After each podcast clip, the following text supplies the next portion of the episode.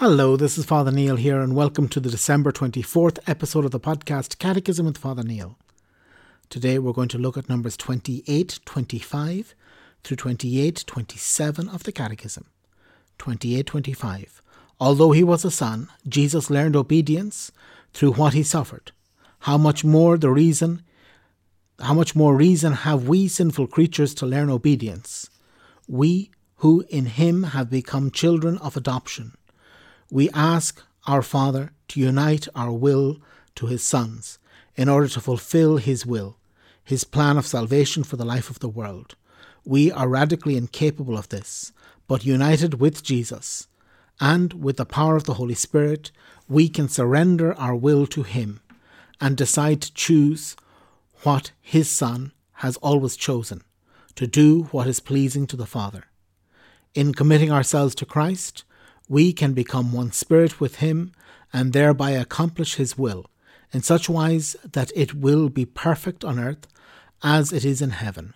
Consider how Jesus Christ teaches us to be humble by making us see that our virtue does not depend on our work alone, but on grace from on high. He commands each of us, each of the faithful who prays to do so universally for the whole world. For he did not say, Thy will be done in me or in us, but on earth, the whole earth, so that his error may be banished from it, truth take root in it, all vice be destroyed on it, virtue flourish on it, and earth no longer differ from heaven. 28 26. By prayer we can discern what is the will of God and obtain the endurance to do it. Jesus teaches us what one enters the kingdom of heaven, not by speaking words, but by doing the will of my Father in heaven. 28 27. If anyone is a worshipper of God and does his will, God listens to him. Such is the power of the Church's prayer in the name of her Lord. Above all, in the Eucharist, her prayer is also a communion of intercession with the All Holy Mother of God and all the saints who have been pleasing to the Lord, because they willed his will alone.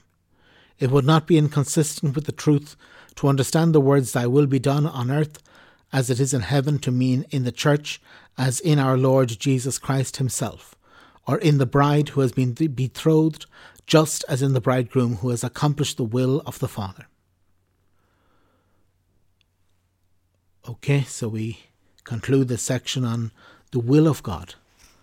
Thy will be done on earth as it is in heaven. And to see that we need to learn how to obey God. You know, it's not uh, it's not something simple.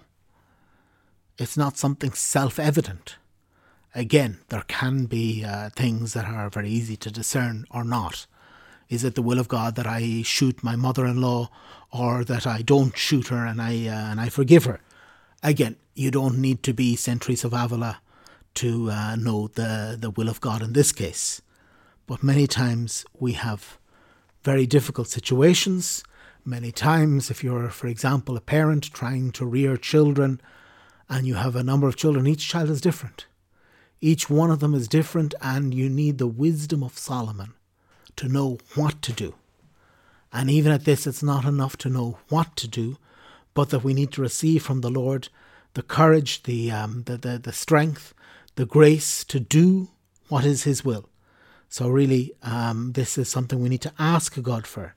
I mean, it is um, it's something that knowing God's will and being able to do it are two great graces, and that God wants to help us, uh, help us to do this.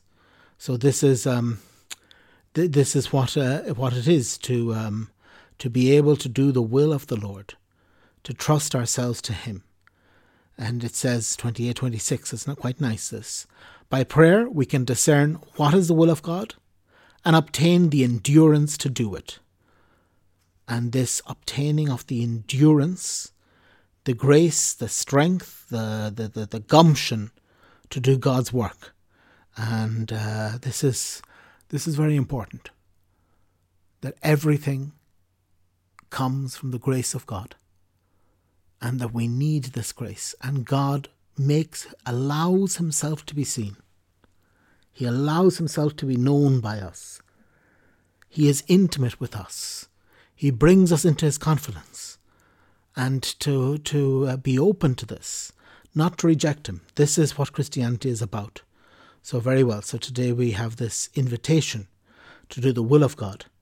And tomorrow we'll continue uh, with the next petition of the Our Father. And tomorrow we're going to look at 28 28 through 28 34. God bless.